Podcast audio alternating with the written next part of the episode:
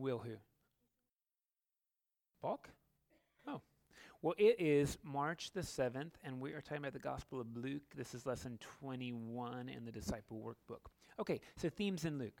Um, women figure really prominently. So in Matthew, all the communication happens to Joseph. In Luke, it all happens to Mary.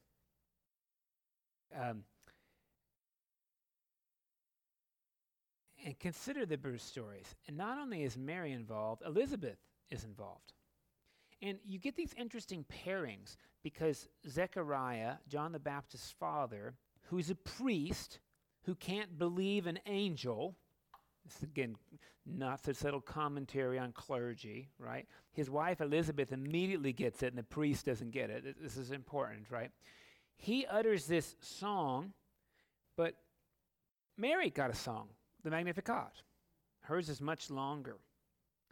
There's a prophet named Simeon, and if you if you grew up doing the daily office, or if you've ever done Compline before, you say, you know, at last my eyes have seen the Savior. This is from Simeon. But there's also Anna. So it's almost like Luke goes to pains to balance the men and the women. A man talks, a woman talks. A man talks, a woman talks. Um, Luke is the gospel in which we find out how Jesus didn't work every day. Women paid for it. And of their own means, or out of the means of their husbands, with their husband's consent. See, this is a, a mystery, right? Because if their husbands consented, the husbands would have been named as the patrons. So it's interesting that Luke mentions the women as the patrons. This is pretty, sorry, pretty gender forward. Pretty gender forward. There's a classic story about gender roles Mary and Martha. This happens only in Luke. If you ever have a test and it involves women and it's a gospel, probably Luke. Probably. There's a few in John. Um, the classic bit, right, is that Mary is sitting at Jesus' feet listening, which is the exact posture a student adopts with their rabbi. So rabbis sit, at, sit, sit uh, maybe in a chair, or they stand and you sit at the rabbi's feet to sort of soak it in. Martha is entertaining people at her home. She's hosting it. Apparently, the two girls own the home. That's very gender forward, by the way. Um, and Martha gets frustrated because Mary won't get up and do the hospitality. She's sitting and listening. And she gets so frustrated, she says to Jesus, like, she won't get up. Tell her to get up. And, and, and Jesus says, No, no, Mary Mary's chosen the better thing, and that won't be taken to her. Martha, Martha, Martha, you're worried about many things, right? The classic sermon, I'm sure, is about type A and type B personalities, right? And usually you hear that sermon and it says, like, don't be so type A. Let me tell you, I'm really grateful for the type A people. They do stuff, they get stuff done. They don't just sit around. This is like really important. This story has been used to beat me up my whole religious life because I'm not contemplative enough. I'm up doing the dishes. Thank God people do the dishes. Uh, instead, though, this is likely an interesting commentary. See, women were not a allowed in general to be disciples. You ever seen Yentl? See, Yentl can't go to the yeshiva to study the Torah. She's a woman. So what she does is she unconvincingly dresses as a man, but fools everybody, right? Here is Mary not even pretending to be a man. She sits to be a disciple, gender equity. And Jesus doesn't seem to slow down at all. Martha, the sister, says, Jesus, there's a lot of work to do. Let's have the woman fulfill the role first. And Jesus sort of says, nah. so it is less about it's less about type A and type B and more about women's equity in the early church. And that's an interesting thing because that's a scathing social commentary embedded in just a little type scene that we normally misread. Jesus doesn't say Martha should sit and listen. he sort of says, don't expect Mary to get up just because she's a woman. She's chosen to be a disciple of the rabbi, and this is what she's doing right now. Now, we all know that if no one did any hospitality, it would not work. So clearly, Jesus is not belittling waiting when he says she's chosen the better thing. He seems to be saying instead, don't make her get up because she's a woman. In fact, it would be really great if some of the men disciples would get up and do some work. I mean, that could follow quite naturally. That may be unconvincing for you. this is bold, though. Women did not sit at the feet of rabbis. They did not. They did not. And, and, and Mary does, and she's not chided. I mean, that's, that's, that's very, very progressive. Jesus,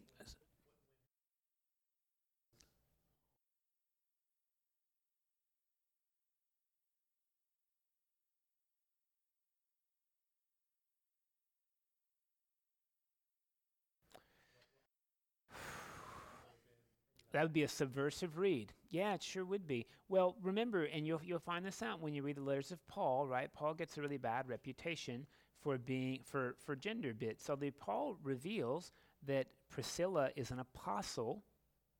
You thought only men could be apostles. That's what traditions told you. Priscilla's an apostle. That's in the letter to the Romans and in uh, the Acts of the Apostles. Um, Junia is named a deacon.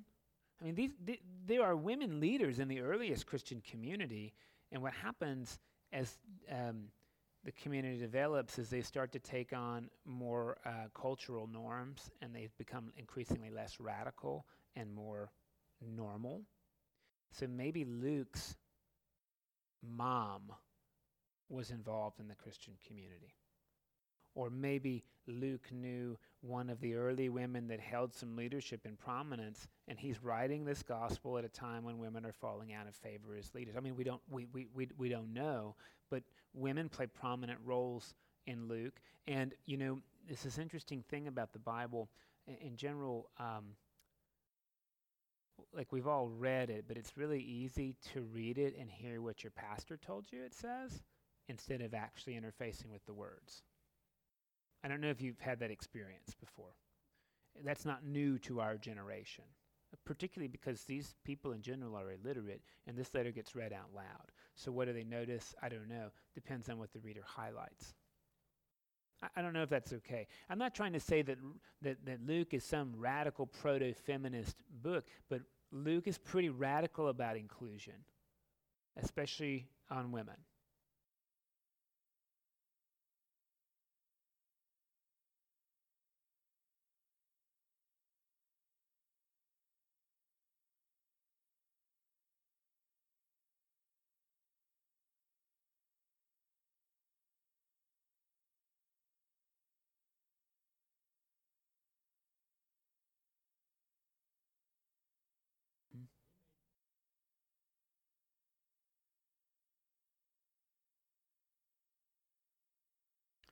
Your your suspicion is very good, right? I mean, Luke is a Greek name, and if it's the, the person named in the Acts of the Apostles, this is a physician who travels sometimes with Paul, sometimes doesn't.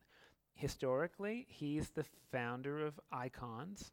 So the, the tradition of religious iconography goes back to St. Luke, and the tradition says that the pictures of the saints, like Thomas and Peter, came from Luke's firsthand experience. Those, icon, those icons are not creatively done, they're copied. And the copies are supposed to go all the way back to, to Luke. And um, Luke most assuredly is writing at least to a mixed audience, that is, Jewish and Gentile. Um, but, but, but perhaps the preponderance of the audience is Gentile. And, and this emphasis on women is not necessarily a Gentile value, though. This again is a very radical vision of equality. That Mary can be a disciple. That, that's, that's a big deal. You notice also that women are the first witnesses in every gospel. No gospel denies this to the resurrection, which makes them the first evangelists and apostles because they go tell the men, right? The men hear from the women. And Luke is interesting because when the women go and tell the men, the men consider it an idle tale, which is a very gender pejorative term, right? And, and, and they dismiss the good news of Jesus Christ as an idle tale. And it's hard to not hear the gender typing that goes into that. To this day, idle tale. I heard that phrase growing up anyway. Busybody. That only, you know, men aren't called busybodies. Does that make sense what I'm saying? And men don't tell idle tales. They do, don't get me wrong, but they're not described as such, right?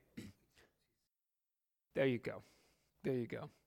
Um, what else is there to say about women in Luke? That may be that may be that may be good. Again, big, big, big dramatic inclusion, especially compared to to Matthew and to uh, to Mark. Um, Magnificat is helpful as to highlight, right? That's that's almost paraphrasing Hannah. That's in one Samuel. Remember, Hannah can't get pregnant, and then she does. she gives her baby to the temple, and she has this long song that she composes, and the Magnificat is a is a mirror of that. Um, Luke also really includes some culturally despised people, um, those being the Samaritans. There's not a lot of Samaritan mention in Matthew or Mark. In fact, yeah, I don't remember them being mentioned. The Samaritans show up in John at one point, um, but they really are prominent in Luke a couple of times. Um, Jesus passes through Samaria, which, by the way, is a Jewish no no. Jewish people usually would circumnavigate Samaria, which was really out of the way geographically. The reason being is that the Samaritans, remember, were created when the Assyrian Empire took the northern 10 tribes and sort of made them chicken cacciatori, imported Iranians and Turks and um, Hittites and Ammonites, and just sort of made this goo of people without a common language. And, and uh, they didn't worship at the temple in Jerusalem, they worshiped at Mount Gerizim. Uh, they only read the Pentateuch Genesis, Exodus, Leviticus, Numbers, Deuteronomy. Um, and they didn't read any other books. They probably had different accents than the people in Judea because they're ethnically from all over the place. And they weren't just viewed as like podunk hillbillies, because that's a that's a kind of prejudice that's around. And it's really hard to describe. They just were really despised. I mean, it, it was like they were like pretenders, and sometimes that was worse than somebody that wasn't even trying. So Jews had nothing to do with Samaritans. I was born in a hospital called Good Samaritan, and we get the story Good Samaritan but that's an oxymoron. There's no such thing as a good Samaritan. They're all bad. And and in, and in, uh, and in Luke, you know, um, ten lepers get healed, and only the Samaritan comes back. And then there's that story of the Good Samaritan, which we often think of as, hey, you just help people, right? You just help people. And, and while it kind of means that, it certainly means a whole lot more. I've told you this in church two years ago. It's not that memorable, so I'll tell you again if that's okay. I'm going to retell the story using cultural types today. I'm on my way to Diocesan Council in Waco, and a few blocks away from the convention center, I get carjacked because Waco is a dangerous place. And I'm left in the street bleeding. I've been shot they drove away my expensive Prius, and, and there I am bleeding. In my collar, no less. The first car that comes by is a priest. It's Bishop Andy Doyle. He knows me because he's my bishop. He sees me bleeding in the street he would like to help me, but he realizes that if he does that, council can't start on time and there's a thousand delegates. I mean, the bishop is the council. So, of course, what he decides to do is go to the convention center. His cell phone battery is dead. So he'll have to use somebody else's phone or the landline and call the police. So off he goes. The next car is the senior warden of St. Thomas, who knows the person in the street and of course knows she'll be the fiduciary responsibility when he dies, so she's very interested in helping him. H- however, the priest told her that she had to vote at council and be at all the business sessions. So she knows what's a couple of minutes. If I help him and I get to council late, he'll excoriate me, he'll withhold communion from me. She goes on to the convention center. The third car, and you thought we got this guy, and you were wrong. The third car is Osama bin Laden. And he, by the way, is dressing in drag and transgender, and he has AIDS. He went to the bathroom number two and did not wash his hands. And in the car is a load of dynamite because he's going to blow up Diocesan Council. That's his plan. He stops at the stop sign. You know, he didn't want to get a ticket, right? I mean, he's got dynamite in the car. So he looks over and he sees this bleeding priest, and he initially thinks, too bad I won't blow him up too. And, and then he has this like seizure of compassion. And for whatever reason, pushes over the dynamite and puts the priest in the vehicle and drives him to the hospital and makes a hefty down payment on the emergency room. And Jesus asks in the story, which one was neighbor to the hurt man? Of course, the answer is they were all neighbors. I don't know if you ever thought about this answer. I mean, I've lived in my house three years, and there are people within two houses of me I've never talked to. Not because they didn't welcome, they didn't pour out the welcome wagon. We just got busy lives, you know. I think we're good neighbors. I don't let my dog poop in their yard or anything like that, but I, I don't know what they look like. I'm not even sure I've seen them. I'm neighbors to those people, though, you know. Um, in some ways, maybe Jesus is asking the question, right? Who acted like the neighbor you want to have? Instead of who acted like the neighbors you do have. well, if you'd hurt, you'd probably want the Samaritan to help you, not so fast. Because if you were hurt, some of you, like me, might rather die than have Osama bin Laden help you or someone you're related to. You, you See, the story functions in an interesting way there, right? Um, be, be, because it, it also sort of says that when you're a marginalized person, how do you how do you become a non-marginalized person? Well, you have to give somebody something. You have to offer restitution. You have to be able to help somebody. And if no one, if you're never allowed to do that, then you can never be equals. It's really like you can never be fully forgiven or reconciled until you're willing to accept from somebody else.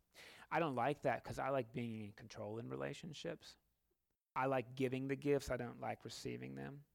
Sometimes I have to say, well, the gift I'm giving you is taking yours. Which is so sad. It's so sad. I'm glad I'm the only one like this. um, but it is something to think about, right? There's people who have hurt us before and we're not willing to accept anything from them because it's too risky. And of course, as long as we're like that, the relationship will never change.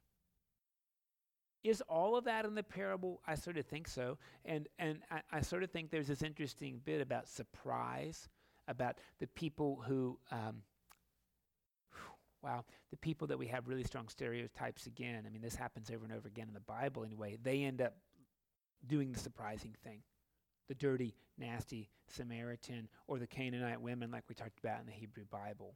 You know, the, the centurion who's a Gentile has more faith than the people in Israel, right? So this is a this is a theme here. Notice that the person asking the question of Jesus, "Who is my neighbor?" won't say the Samaritan because it's like a gross word and he's not happy with the story. He says the one who showed mercy. So this is a dramatic inclusion in Luke. Um, not only is there inclusion, there's there's sort of like it's never too late in Luke. So this is the one book that's got the insurrectionists crucified next to Jesus, and they hurl insults at him. See, in, in Matthew, they both insult him. In Luke, one of them tells the other one to shush, and then says, Jesus, remember me when you come into your kingdom. And Jesus says, deal. you know, this is this interesting thing. And, and we don't even know the tone of voice in which he said, remember me when you come into your kingdom. I don't know if you you thought about that, right? I mean, it's clear they're all they're all dying right then. you, you, know, it's really clear. So, so what is he really saying? I mean, just don't know. And Jesus is magnanimous enough to say, "Okay, you know, that's that that's an interesting thing." Um, Luke has a lot of thoughts about poor folks, poverty, and money. I hope that's okay to say. Um, again, there's money based parables that the other ones don't have at all. Um, and this is the gospel where Jesus says, Blessed are the poor, not the poor in spirit. And we come back to the money parables in a second, but want to spend a little more time thinking about the inclusion. You know, in, in, in Matthew, um, the genealogy of Joseph goes back to Abraham, the father of Judaism. And Matthew does so interesting because Luke includes women, but not in the genealogy. Matthew includes women in the genealogy, but few places other than that. Right? So Matthew is the one that includes um, Tamar and Ruth. Um, Luke didn't have them, but Luke doesn't go back to Abraham. Do you notice he goes all the way back to Adam? And he says, they trace the genealogy back Seth, the son of Adam, and Adam, the son of. Did you notice it? Who, who is Adam the son of? Adam is the son of God. Now that's interesting, isn't it? Because, of course, we know literally Adam is not God's son. That's an interesting, interesting phrase, though, right? So have you ever asked who's the son of God according to Luke? It's Adam. anyway, Luke goes all the way back there, which is probably a, a Gentile inclusion. The other thing that I told you when we read Matthew, and hopefully you, you noticed it, it's easy to, to, gloss over this sort of stuff, right? But according to Matthew, it's David and then Solomon and then um, Rehoboam all the way on through. In Luke, it's David and then Nathan. And David didn't have a son named Nathan. David had boys named Adonijah and Absalom and um, Solomon, of course. Nathan's the prophet, the one who, after David statutorily rapes at a minimum Bathsheba and kills her husband, Uriah the Hittite, Nathan's the one who goes to power and says, You're the man. You're the one who did the wrong deed. So Luke rolls the prophet into the genealogy evidence, right, that the New Testament writers aren't always interested in getting the Hebrew Bible factually correct. They're interested in what it represents. So Jesus is the fulfillment of Nathan, even though he didn't come from him. Does that make sense? This is part of Luke's vision right up front there and, and part of Luke's inclusion. Another thing that Luke includes marginalized people or tax collectors. So, you know, Luke is the only one that has the story about the, the, the Pharisee and the publican. That's the King James, the tax collector. They both go up to the temple to pray, right? And and this is a famous story, and we all read this as that the the Pharisee was prideful because he says, "God, I'm really grateful. I'm not an alcoholic. God, I'm really grateful. I've got all my limbs. I'm grateful I don't have gambling debt and university debt, and I'm really grateful I'm not a drug addict and I don't have H1N1." And I'm really glad I'm not like that guy over there who is a tax collector supporting an evil empire. We usually think that's prideful. I'm really glad I am not any of those things, aren't you? I'm not sure that that gratitude's wrong. Obviously, when the gratitude is a way to make myself better than that person, that's no good. Um, but wow, I mean, I'm, I'm, I'm really grateful for those things you can read prayers written at the time of Jesus, and that's a normal way to pray. Um, the publican says, Have mercy on me, a sinner, right? And, and, and we usually say, Oh, because he meant his prayer. I'm sure the Pharisee meant his prayer. I'm sure the Pharisee was grateful he's not a drug addict and an alcoholic and somebody supporting the emperor. I'm grateful for all of those things, aren't, aren't you? I mean, I really am grateful. I'm not just faking it. you know, I'm really glad. Um, the other thing Luke doesn't tell us in the story, right, is whether the tax collector does that every day, goes out and cheats people and supports the emperor, and then comes to the temple and says, Have mercy on me, a sinner, and never changes. So we don't know. All we get is one snapshot, right? In that one snapshot, who goes home justified that day? Well, the tax collector does. But remember, the Pharisee didn't need to be justified, he already was.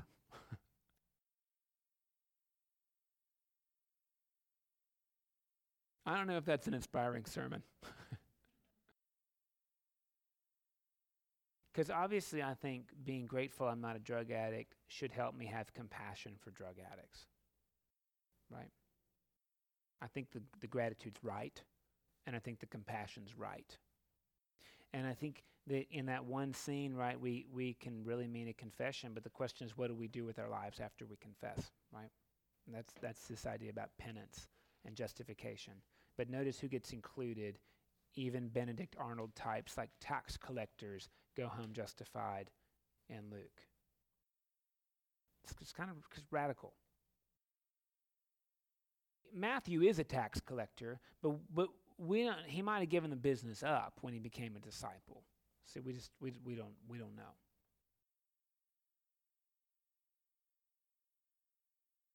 You want to talk about some parables in Luke, some poor poor people parables? Um, there's a parable called Lazarus and Moneybags. Um, it's called Dives in, in, Greek. Dives means money bags. So, so, so this is not even a. This is nobody's name. This is clearly a caricature. Okay, and and and Dives has got so much money in his money bags that he walks around wearing purple all the time. And you should know that um, you're not allowed to impersonate officers. The only people who can wear purple, it's not just like rich people. You have to be gentry. Th- th- this is like the, the, the, the Duke of Salisbury, who has landed estates, you know, huge tracts of land, and he's making all kind. I'm glad you smiled that one. Um, he's making all kinds of income on this, and and then there's Lazarus, who's utterly impoverished to the point that um, dogs are licking him and it's not like oh that's cute. Like that's just that's disgusting and gross and he can't do anything about it. And and he's laying outside sort of the gold gilded fence. Does the rich man know lazarus exists?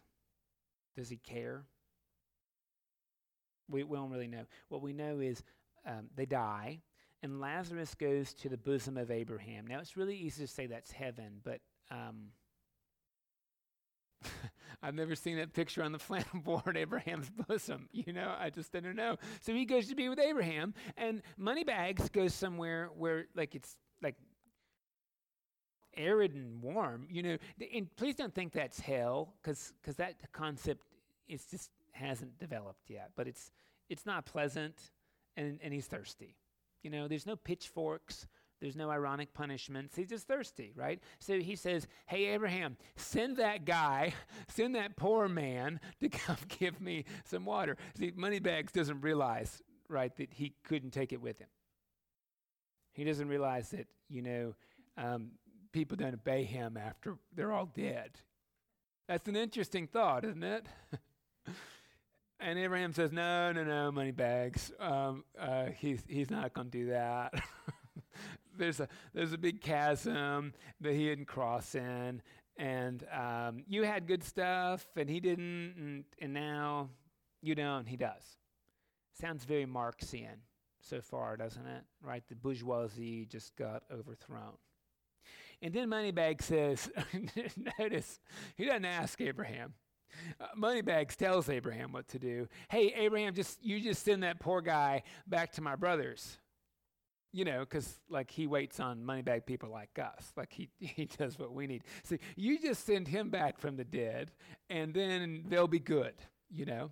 And, and Abram didn't quite bristle at the command, apparently, but says, oh no, listen, they've got the law and the prophets, like that'll be good, right? And, and Moneybag says, no, no, no, no, but if somebody came back from the dead, then, then they really would believe. And Abram says this thing that doesn't seem like it could be right. He says, well, if they don't believe the law and the prophets, they won't believe even if somebody comes back from the dead. It's a little head scratcher because don't you think if someone came back from the dead, you'd be like, whoa, you're back from the dead? Uh, yeah, I mean, the thing is, right, they didn't care about him to begin with, so why would they care about him now? That's the interesting thing, right? Thinking about the context. I mean, th- this is this is like a, a peon or a pariah that no one. I mean, do they even know he's dead? So why would they why would they even care? And then it's not like he's important. They'd call the guards. I mean, what are you doing on our property? Get out of here, you nasty thing that gets licked by dogs, right? I mean, th- this is an interesting thing about how deep our attitudes about other people run. This is radical inclusion, by the way, right? And confronting us eh, hyperbolically, right? Nobody's named money bags. Th- this, this is confronting us with these weird realities that we live that we live into, like what what what wealth does to the way we treat other people potentially.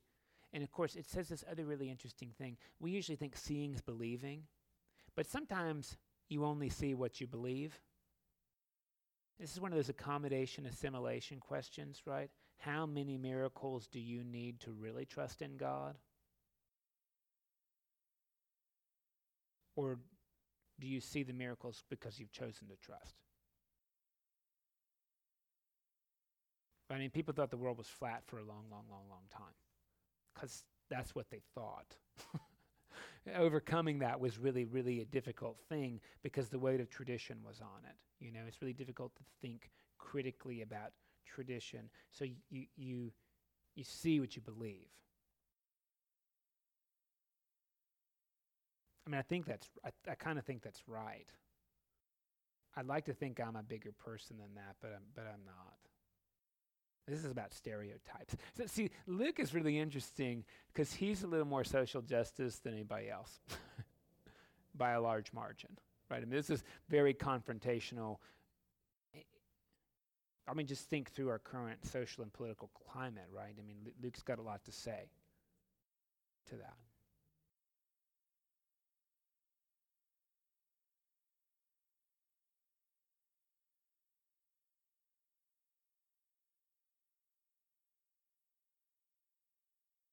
No, and that's why this is a really interesting story because it's also reversing a, a, cultural stereotype that rich people deserve to be rich because they're good. And poor people deserve to be poor because they're bad. And that's really easy to see, like in the caste system in India. Like the reason you're an untouchable is because you earned that in some other life. But, but, but we, uh, maybe I won't talk for you all. I don't know that we buy into it that strongly or explicitly, but um, I think our culture does do that a bit.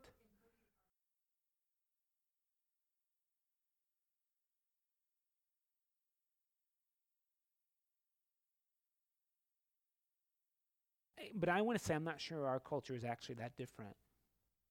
I think when people don't succeed in high school or college, it's because they're they're losers or they're lazy. I mean, th- these tend to be some culturally embedded assumptions. Yeah. Well, I think what's what's funny, right? And this is this interesting thing. If you can read this, there's this interesting book called Blind Spot. You probably heard this before. Did you know your eye has this blind spot? And as you come through, like like there's a vanishing point, and it's right in front of you. You can't see it. It's an interesting thing. I mean, it, and, it, and it's a, like a perfect margin, and everybody has it, and you don't even know you have it. You just don't until you do this little experiment in a, in a book, right?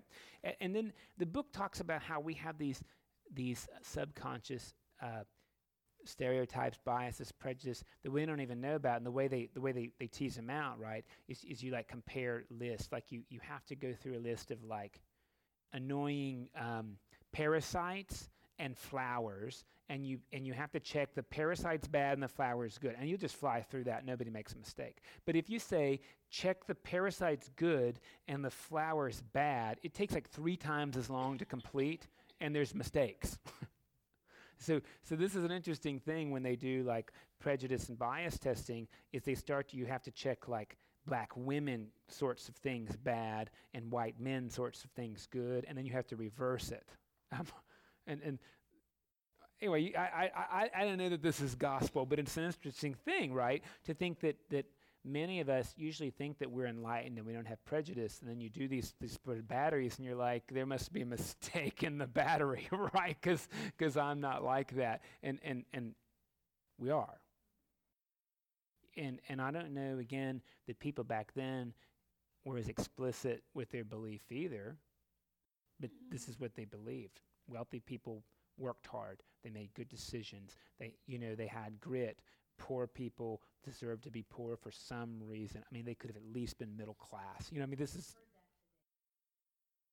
What's that? Sure. It's not vanished. It's not vanished, right? Yeah. So I think, I mean, I think Luke will preach to us too, right? I mean, the hard thing is how do we become aware? How do we become aware of of our implicit biases and what do we do about it when we're when we're aware? And these sto- and you probably want to move on. The, the, these stories, I think, go real go real deep that way.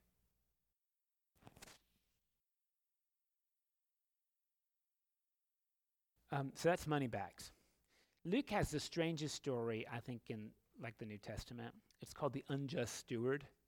If I can recap it for you, um, there's a farmer who has a steward, a bookkeeper, and all the clients go to the owner and say, Your bookkeeper is scattering your property.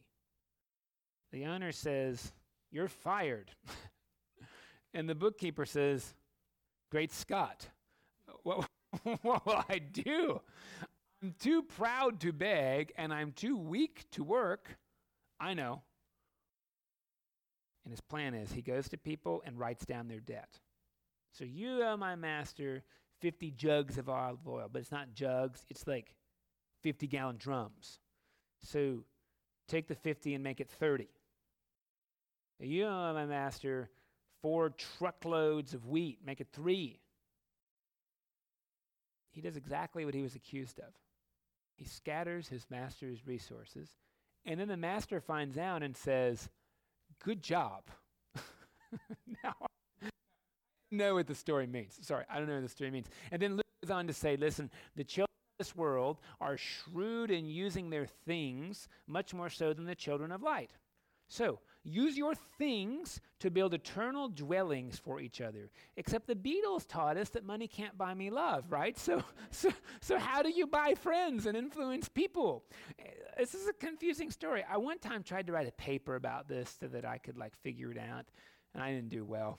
Um, I didn't do well. I read like a hundred different commentaries on this thing, and there just was nothing really great one time I went into church and I heard somebody preach about this who was a prison chaplain. You know, it's a government ministry in some ways. So at the end of the year, if you've got money left in your account, you must spend it. Otherwise, you'll have a smaller budget next year, right? Um, so he didn't exactly need these, but it would have been nice. He bought some bookshelves to go in like the chaplain or the chapel office, right? And the problem was that was on the second floor, and it was like a six foot ceiling going up the stairs and a narrow door, and of course, they came pre assembled. so the chaplain's just sort of looking at this disaster, not knowing what to do. His budget on the lines for next year, he's got these shelves that he kind of really decided that he wanted, and that would be really, really helpful, what to do. And then one of the prison clients who had been imprisoned for grand theft said, Chaplain, you give me two blankets and four inmates, and I will get those shelves into the chapel.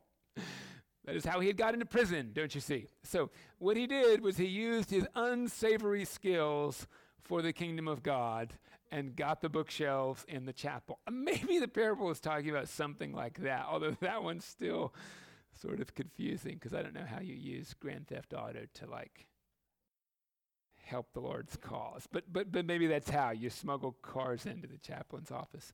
Uh, th- that's a vexing one. That's a really tough one. It's very much about rich people and poor people because the steward has no resources.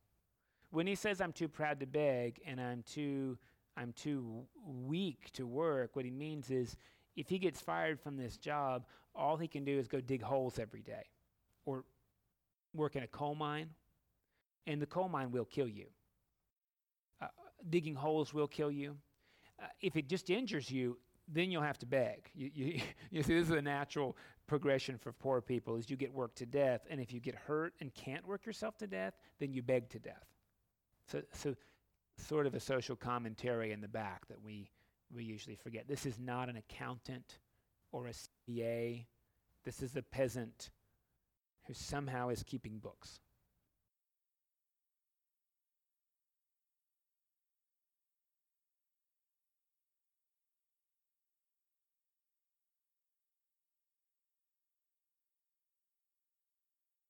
Yeah, I mean that's an interesting thing, right? And it's really interesting that the master tells him good job when he finds out that he's forgiving debts that aren't his to forgive, right? I mean that's why he got fired in the first place. So it's a strange story. Listen, if if you know what it means, I would be grateful to learn from you. But I'm real. It's and the more I think about it, actually, the more vexing it is. A lot of these things I told read a hundred different critical you know or they they leave something out or they assume something that seem like you to make it say what they wanted to say. I think the batteries are dying. Sorry, you're to knock me out. If you're not asleep already, this is to be helpful for you. Um, maybe I can do something really fun for you instead of this one, because I, I probably shouldn't have shared how tough that one was. Let's talk about the prodigal son. This is a fun one because we all know this story, right? We know that story. But, um, you know, in, in Matthew, there's the parable of the lost sheep, but you don't get the son of the coin. In Luke, you get three in a row. And it's really important that the prodigal, the prodigal son comes last. One, two, three, because they're really a continuation on the same theme. So, prodigal son is really a bad title because the first one's about the lost sheep, and the second one's about the lost coin. And the third story is really about two boys that are lost. Not prodigal, they're lost. And that's, that's key. I'm going to build my case. So, the sheep. Many of us are just completely unawares of good shepherding practices because we don't see sheep. Um, we don't eat sheep, you know, we would never do that. If someone took a picture of a lamb they bought at a 4 H fair on book and said they were going to eat the sheep, many people would be horrified. Because we counter. And we fairly, we kind of don't realize that domesticated animals are genetically different from wild animals. Right? So, so a wild animal that puts up with you is tame, it's not domesticated. Cats are tame. They don't need you. they never did, they never will. Dogs are domesticated. They actually need human beings. Wolves, dogs and wolves have different DNA. Right? I mean, it's, it's sort of been inbred into them through human treatment. Domesticated sheep are different from wild sheep for lots and lots of reasons. One thing domesticated sheep will do is overload the carrying capacity of the ground because they're, they're just they rely on human beings to move them. And if humans don't, what they'll do is they'll eat the blade of grass and then they'll eat the root, and then there will be no more grass, and then they starve to death. So the shepherd move them to make sure that in a couple of weeks, another. So they, they eat the blades, they move to more blades, and back, and there's more blades. And without the shepherd, the sheep will kill them. They will eat themselves. This is this is accurate, right? Um, and hundred sheep, one of them gets away. Whose fault? The way I grew up, it's that darn sheep. It's the shepherd. The shepherd were paying attention. To caught the sheep before it wandered off, because that's the shepherd's job. Sheep don't lose the, leave the flock to be bad or because they're teenagers or because they're doing some wanton rebellion. They do it because they're just so reliant on the dang shepherd. And if the shepherd doesn't intervene, then it must be okay. So off it goes. And then the shepherd realizes there's a problem. I've lost a sheep. Now, risk analysis says write that one off. because the other 99 sheep without a shepherd will overload their carrying capacity or they will also wander off. The shepherd's job is to keep the flock. This beautiful idea of the animal world that if a it will eat only what it needs. The wolf will kill every sheep, every single one, and only eat one because that's all it can eat, right? So they go into a feeding frenzy. I know in wild sheep that's different because wild sheep know to run away. Domestic look at wolves and go like, yeah, which is convincing for the wolf, right? So, so, so this, the bad, the bad shepherd is so lost averse. He sing, he's willing to risk 99, and he runs off to get the other one. I'm one of those 99 sheep, and I can tell you this makes me very angry. The shepherd should cut his losses and stay with. When he finds the sheep, right, he throws a party. Look, the sheep that I lost. I found it. So it's all about the lost being found. No real shepherd does this. This is a hyperbole of how loss averse the shepherd is. The next story is about the lady with the coins. That bad coin. Why did it run off? Can you the nerve of that coin to hide itself under the couch? Of course, the lady dropped the coin. It's it's her fault. The coin had nothing to do with it. It just got lost.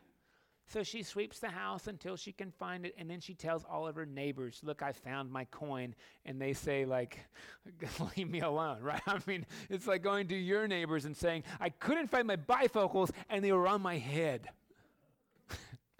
That would be endearing, right? But it's it's doubtful that they would like want to make you cake. I mean, you know, I mean cute story. Then you get to the kids and see we treat this one differently because they should know better. You've heard, if you've been to church before, um, the younger child wants his inheritance now, which is, I guess I've heard this harshly put as he's saying, I wish you were dead. But really, he's saying, you know, I'm just ready to make my name for myself. He's second born son. He gets 10% of the assets, or at most 30%. He doesn't get half. He says, Dad, I, I just want my inheritance now. Dad settles accounts, which means dad doesn't own anything anymore. The firstborn gets the 90, between 90 and 70%. The secondborn gets the residual. And out of firstborn's good nature, dad can continue to live in the son's house. So dad has nothing. This is important. He settled the assets. The story reads that way. The younger son goes off and squanders. The elder son is sure that means prostitutes. But the story is not that. he could have played the commodities market. That is wild living. Know too well.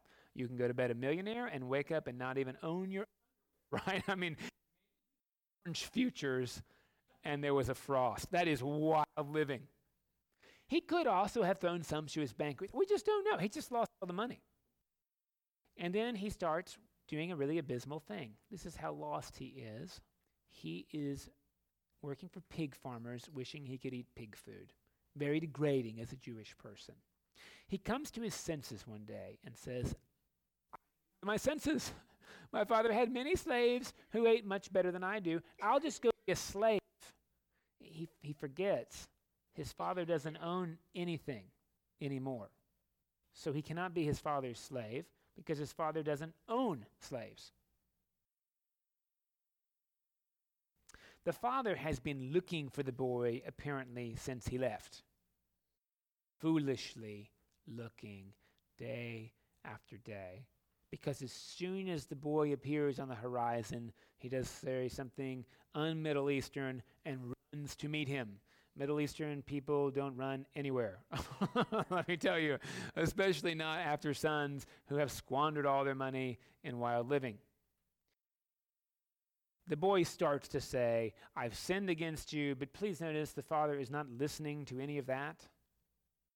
He immediately commands the slaves that belong to his eldest son to go and get a ring that is not his and a robe that is not his and kill a fattened calf that is not his to celebrate this son. The eldest son is very upset. He says these all these years slave wouldn't even give me a bagel. Vain, right? And the father says, You know, what's mine is yours. The elder son never seems to realize that the father actually didn't own anything anymore. The father had divested everything, and all that stuff was his. The father says, We had to do this because, you see, your, your brother was dead, and now he's alive again. And of course, we know that's figurative. The boy wasn't dead. He was lost, don't you see, and now he's found. And of course, at the end of the story, we know one son has been found, but we don't know if the other one has. And in each story, we get this impersonation or this impression, hopefully, that if the story is about God, God's not waiting for people to feel sorry or show real penitence. God foolishly rushes out to celebrate the lost being found. Now, in Matthew, that boy would have had to earn it back, not in Luke. And Luke isn't interested in prodigals, Luke is interested in lost people. That's a real as you know, I'm related to people who make really awful decisions, like they squander their resources in wild living. It's been really helpful for me, compassionately, to think that they're not prodigal, they're lost. I've been lost before. Like, you know, like driving around, I've been lost. You've been lost before. It's pretty, pretty awful. you know, imagine just being lost all the time and making crazy decisions because you, you're lost, right? And, and, it's about lost people being found. I mean, Luke really seems to care about these people at the bottom getting new life. And judgment is thrown out the door, right? Judgment's thrown out the door. It's about lost people being found and reconciliation happening even when it's not possible to happen. By the way, I'm the older son in the story. Most of you are too, because like you come to church. this is this is proof of typecasting. You know, you may not be as petty as I am, but I sort of think that those people that just want to, you know, come and have a donut without going to the service. I've been to those places. I mean, people would show up at the coffee hour who did not come to church. And I was like, what are you doing here? You've got to earn that donut. You know, it's just so. That's my J. It is. It sure is. Yeah. Luke's got messages that continue today, right? And, and, and what's interesting, right, and we've been talking about this in adult forums, right, is who sacraments are for. Are sacraments for living people, or are they for dead people? Are they for God? Are they for us? Right? And and is God's grace offended? Or are we just offended? Sometimes we get offended on God's behalf, but God can like take care of God's self. You know, like this is something we don't usually think through very carefully, you know? You ever seen somebody like take the wafer from the priest instead of waiting to get it? You Ever seen anybody take it? Really? Come to day school chapel sometime. And I'll tell you what, there's people when they say, they say, oh my good Lord, they shouldn't be allowed to eat it. They took it from the priest. I mean, I was going to give it to him anyway. You know, I usually think it's a little strange because I know I'm going to give it to him, but uh, it doesn't really bother me either way. But what's interesting is that, can you believe they took the wafer? They didn't just wait? You've never heard people say things like that? No? Oh, all right. Good. I shouldn't spoil. Good. I sh- I shouldn't spoil it for you. There's people that do it, and there's people that hate people for doing it. You know, it's like the biggest problem in America today is when people go to take the wafer from the priest. yeah, I just.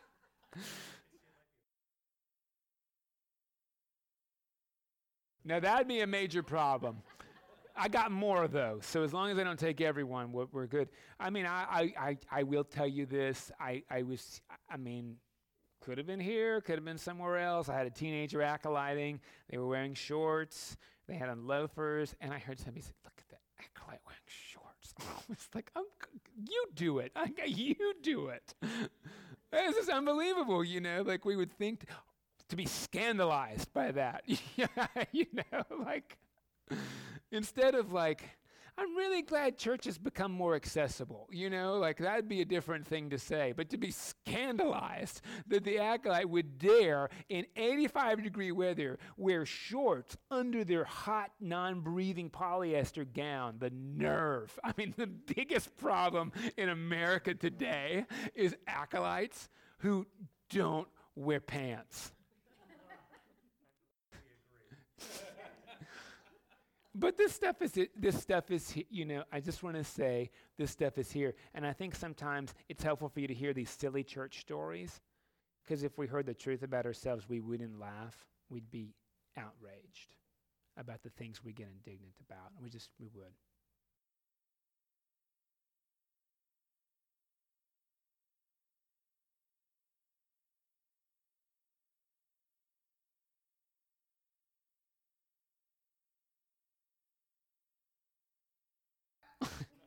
Yeah. The best part about, you know, the best part about having Ari, if you know her, she graduated last year, is that her hair often changed with the liturgical season, right? I mean, it would be red, it would be purple. It was fantastic, right? It was great. Yeah. I know. It's this crazy thing, though, right? Isn't it? It's a kind of crazy thing. That's older son behavior. Older son behavior, right? In the story. Uh, to say, like, you can't do it because, you know. Yeah. Oh, I know, I know. That's what I mean. Older son behavior. The acolyte master is like the older son in the story. Yeah.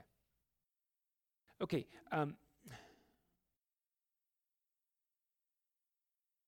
I don't know what else we should talk about in Luke. Jesus doesn't suffer much on the cross. You know, he doesn't say, My God, my God, why have you forsaken me? Do you notice?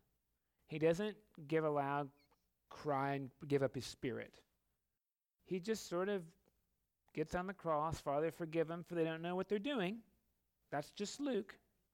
And he says, Today you'll be with me in paradise. And then he says, It's finished. Not a real big emphasis on suffering. And that could be because of the emphasis on, on poor people, right, Who's, who sort of live the crucified life on a regular basis. You, you'll find New Testament scholars that make that argument much more succinctly than I just did. Yes, ma'am.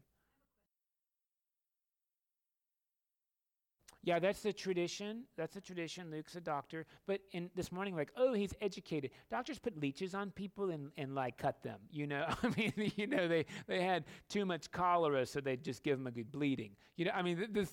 So I guess he was educated in that. We, we don't really know because the, the, the truth is we don't know if Luke wrote it. We know tradition ascribes it to Luke, but we don't know. We know whoever wrote it clearly has this really, I just think, almost like Isaiah does, when Isaiah's got Isaiah takes grace like so seriously that even natural predators can be reconciled, like wolves and lambs. And Luke takes this like fundamental quality of people so seriously that he includes Samaritans and poor people and, and tax collectors and women and people who should never be forgiven, they get forgiven. I mean, Luke takes all that real seriously. He even changes settings. You know, in Matthew, Jesus gives a sermon on the Mount.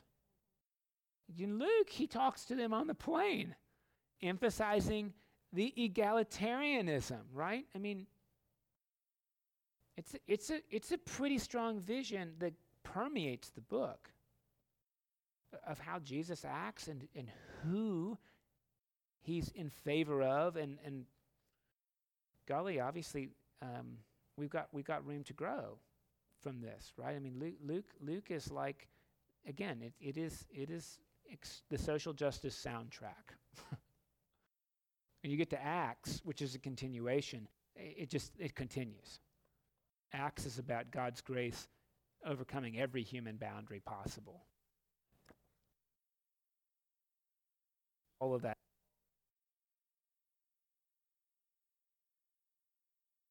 Please.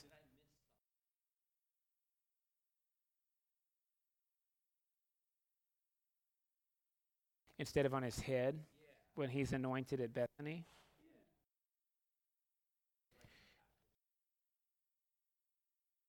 This is worth looking at for sure.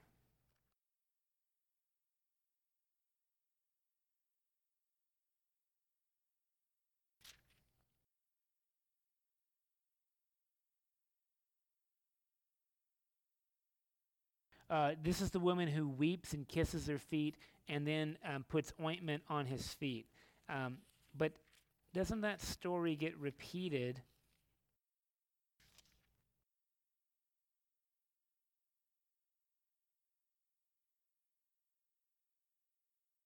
Um, well, maybe it only happens one time. For some reason, I thought that the story gets repeated. This is why it's important. I can't even keep all of this stuff straight.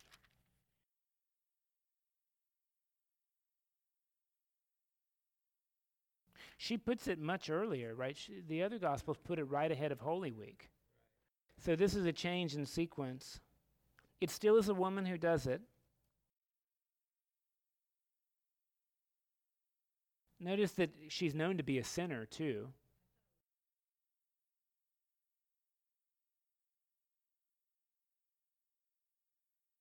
Um, how do we get to that? I think there's an, an, one of the Gospels says Mary does do it, but Luke doesn't say that. Luke says it's a woman in the sinner, and she's essentially forgiven. Jesus forgives her for, for showing him hospitality, right? So he does the, the whole uh, um, Messiah making different from the other two people in a different sequence. Uh, this is a good observation. It still happens, just at a different point and with a different emphasis, right? Because in this story, it's a sinful woman, and at the end, she's forgiven. In the other stories, sh- Jesus is anointed by this woman to be the Messiah right before Holy Week. And I, I just reviewed that it doesn't happen in Luke right before Holy Week, it's moved way back. It's good to say that the writers are, are doing different things with the same core stories. I hope that's helpful to say. And, and it's maybe helpful to, to consider the Bible tends to do this as a whole because the Bible is interested in the meaning of the stories, not biting its nails over getting every detail in the proper sequence. Does that make sense? We have different worries historically than the Bible does. And sometimes we superimpose that over this and say, well, which one's right? And the answer is yes, right? yes.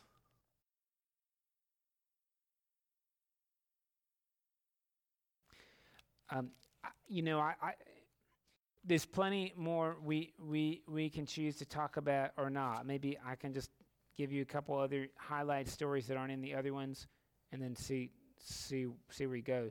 Um, the, the widow and the unjust judge, right? Uh, there's there's a widow who has no power, and there's a judge who has like lots of power. Judges sit at the city gate, not in courtrooms in general. And she keeps coming saying, "Give me justice." And by the way, we don't know that her case is just. we just know he's wearing she's wearing him out. And maybe she's going to make him look bad because people keep seeing this widow ask for justice and they're going to start to assume she's not getting it. And then they want a different person to be judge. And he says, Look, I, I, like, I'm the best judge there is. I'm not afraid of people, I'm not afraid of God. I am completely unbiased. But I'm going to lose my job over this lady, so I'm just going to settle her case. and of course, that's told to say, how they should pray and not lose heart. So is God like the judge and we have to pester God to get what we want? I've spent years of my life praying like that. I don't mean I believed it, but I prayed like that.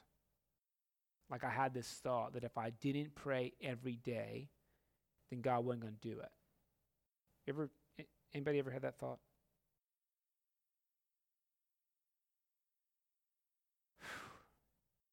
What a terrible image for God. Isn't that awful?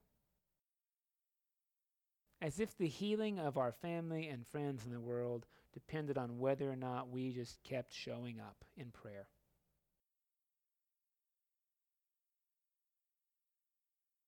Maybe God's the widow who asks us over and over and over and over again to change, to pick a different trajectory that's just. I don't know.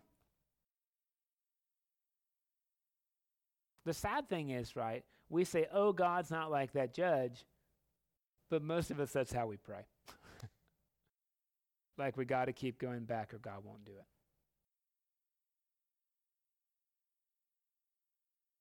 I don't know what to say after that, except I think it's I think that's a fit way we use or misuse or live into the scary parts of this or or whatever. You this is a story about the, the party. So somebody's going to have a really big party. And the guests have really lame excuses. You should know back then, if you went to someone's banquet you kind of were obligated to return the banquet. Hey, nothing's really changed. right? And so, in some ways, these people don't want to go to the banquet because they don't want to have to re banquet. Their excuses are terrible. I just bought some land and I need to look at it. I know about two people that would buy land without looking at it, like ever. And they would, which is sad, but, but, but I know about two people. I just bought some oxen and I need to try them out. Again, I know two people that would buy a car without driving it. uh, but, but, you might know two people as well, but there's not many. Um, I just got married. I mean, you sort of knew this was happening for a long time. So instead, the master decides that the party is just really good and now there's room. So just fill the room because parties are more fun with more people. And the master invites people who can never pay the party back, they can never rebanquet. So since they can't pay it back, they just choose to enjoy it. that makes for a really good party, you know? The, the, the kind that like has no obligation to it, so it can really be festive. And, and all the original guests, it turns out, like they were so afraid of missing an obligation that what they really missed was enjoying a fantastic party. Now, how many of you feel really obligated? We'll start really easy. I'm not, you don't have to raise your hands. How many of you are really obligated to return a gift if somebody gives you one? Me. How many of you feel like you really are obligated to pay back God's grace. And that makes it a whole lot less fun, doesn't it? It makes it a lot less of a party and makes it really obligatory. I mean, isn't that the great thing about grace?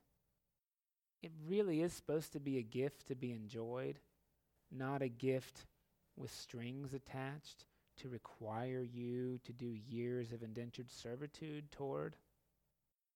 I mean, aren't the best gifts the ones that you're just supposed to enjoy and you know you don't got to give anything back? You often do, mainly because you don't have to. My spiritual life is not like that. I feel very obligated a lot of the time which is probably why the good news I have to share with the world is usually mixed news and not always good. I think that'll preach. you might hear that in year C. I'm even trying to get my head around it right now. But doesn't that seem to be right? And part of the reason that faith is sometimes depressing is because we're supposed to do stuff that we don't do or can't do. And we miss the, the, the party. Now, in Matthew, the story is real different, and this is helpful to highlight. in Matthew, it's a, a king's feast, and people are opposing him being king, so he kills them all that day, and then has the party. And, and because he's killed them, there's empty seats. So um, his soldiers go out with swords and like wheel people out of the hospital in gurneys. You know, they like force people to pack the coronation party. And some guy shows up in clothes that aren't good clothes and he throws him out. That's a Matthew story. If people get thrown out, it's not Luke. This is an interesting thing. I used to, when I was in seminary, I'd read verses and I had to say what book they came from. Not because I was expected to memorize the book, I was expected to know the themes. People don't get thrown out in Luke.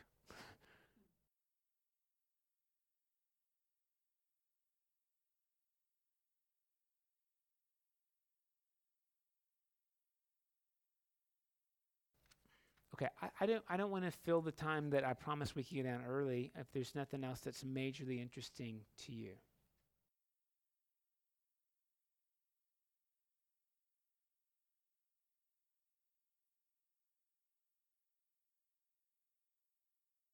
say more about the transfiguration for you.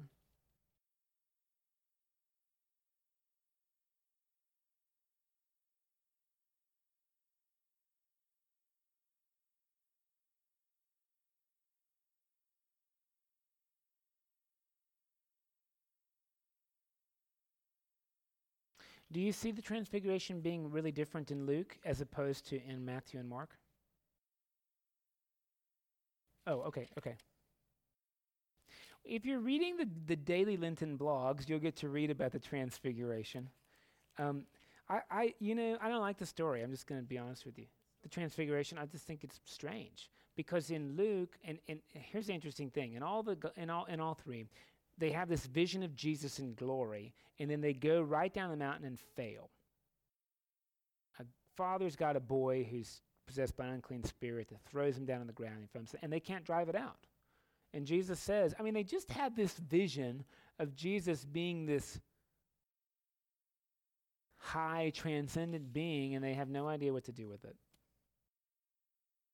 It, it doesn't make their belief any stronger or their ability to do things from belief any stronger. And, and I think like it's a great story in that it shows Jesus represents the law and the prophets. But well, you knew that anyway. so this came before Lent. I mean, I, I like it probably because it was my newest idea, and it's probably real heretical, and you, you read it in the blog if you want to. Um, but there's this really issue. The voice says, This is my son whom I love. Listen to him. Listen to him. It doesn't say who the voice is talking to. See, in the Transfiguration, Jesus shows up and he's talking to Elijah and to Moses. I wish I knew what he was saying. In my imagination, he's saying, Moses, remember when you said not to work on the Sabbath? Come on, man. If your donkey falls in the well, you pull it out. And hey, Elijah, I know how you challenged like the king, right? But remember when you like slit the throats of the 500 prophets of Baal? I mean, two wrongs don't make a right. I wondered if that's what kind of conversation they were having. Yeah. And I wonder if God isn't telling Moses and Elijah to listen.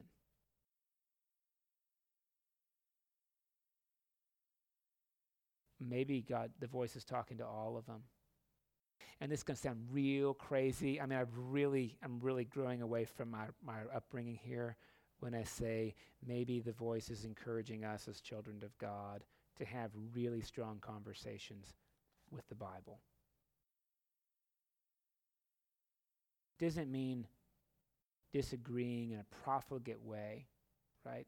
But I mean, Jesus disagrees with the law when the law gets in the way of larger life. The law is a container, it's a way of walking, but some people fall off the road, and what do you do? So, you know, I'm positive the Bible says not to wear clothes of two different fabric. I'm positive that's biblical, but I just disagree. I mean, I like I can't iron, and this is like more presentable, you know. It, it's reasonable, and, and frankly, it's more life giving for you because if I showed up all wrinkled in my linen shirt, I mean, I would be an even worse spectacle than I am now. And you deserve some dignity from your cleric, you know? I mean, you, you don't need monogramming, but a little dignity is nice, you know? And that's a silly one. And it sort of got to the point, I mean, I never could have said this 10 years ago because I, like, it was really important for me that the Bible not explicitly say women are second class citizens in the world. But here's the point I am now. If the Bible did say that, I would disagree with it. And I think I'd be right. And that's a conversation I'm really happy to have with the church and with the Bible. And I wonder if that's what the transfiguration is all about. The disciples have never heard people have that kind of conversation, whatever Jesus was saying, with the law and the prophets. And they want to build a, a, a tabernacle there. Instead of being tabernacles who go around and say, Because I'm beloved by God and you're beloved by God, because we're God's beloved children, let's listen to each other and let's, let's figure this out.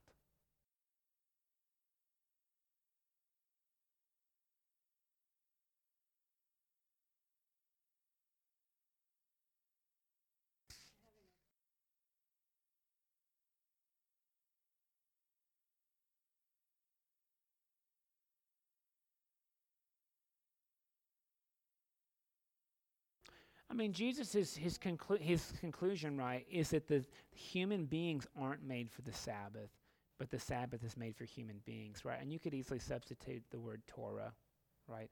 We weren't made for the Torah, the Torah was made for us.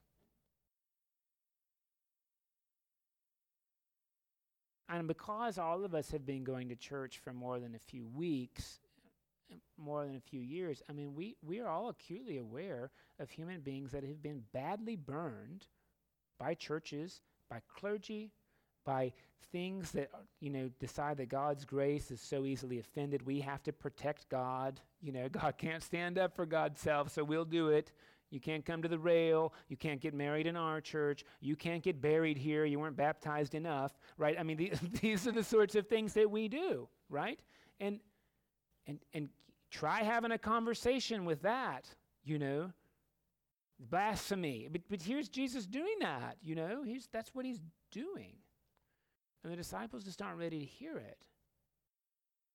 Uh, and I think the question is like, are we, are we ready? Are we ready to hear it? Are we ready to do it? I don't mean like overthrow the Bible. I don't mean that. I mean like like do what it already does with itself, like has conversations. Well, I mean, no, I don't think it's even just parts, right? I mean, I think part of the thing that's really holy about the Bible is that it, it does disagree with itself. Ezra says, throw the foreign people out. Ruth says, don't do that. Sometimes you might need to do that. Not all the time. It's the when, you know, this is that weird thing is like the when and the how really, really matter. And we don't have the when and the how conversations. We usually have the what.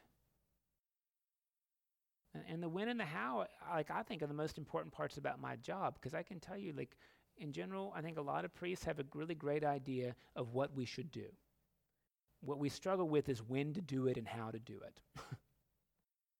like how to get people together to, to, to do a vision that would give us a little more life. I mean, I, you know, even bad priests, I think they have some understanding of, of how we could have some more life together, which is we, what we botch is how to do that and when.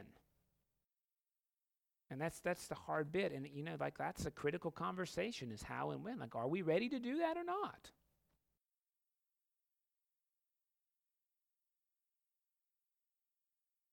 Well, I think that's the hope for the Episcopal Church, right? Is willingness to have that, willingness to have the conversation. There's this really great line in the United Church of Christ. I don't know if you've heard the United Church of Christ. That's the that's like uh, their tagline says, God is still speaking. I mean, that's really an interesting tagline, you know, as in God is still willing to have a conversation with us if we just, we'll just keep talking. I, I wonder if the transfiguration couldn't be about that. Is that really what it meant? Probably not. but I think that's a good meaning, which is why the Bible's really great, right? As long as the meaning's good, then, then it is. okay, promise we get out early, and look, we did five minutes early. Next week we'll read John, and, and I'm going to warn you, John talks a lot. I mean, he's like me. Okay, uh, that's t- lesson 22.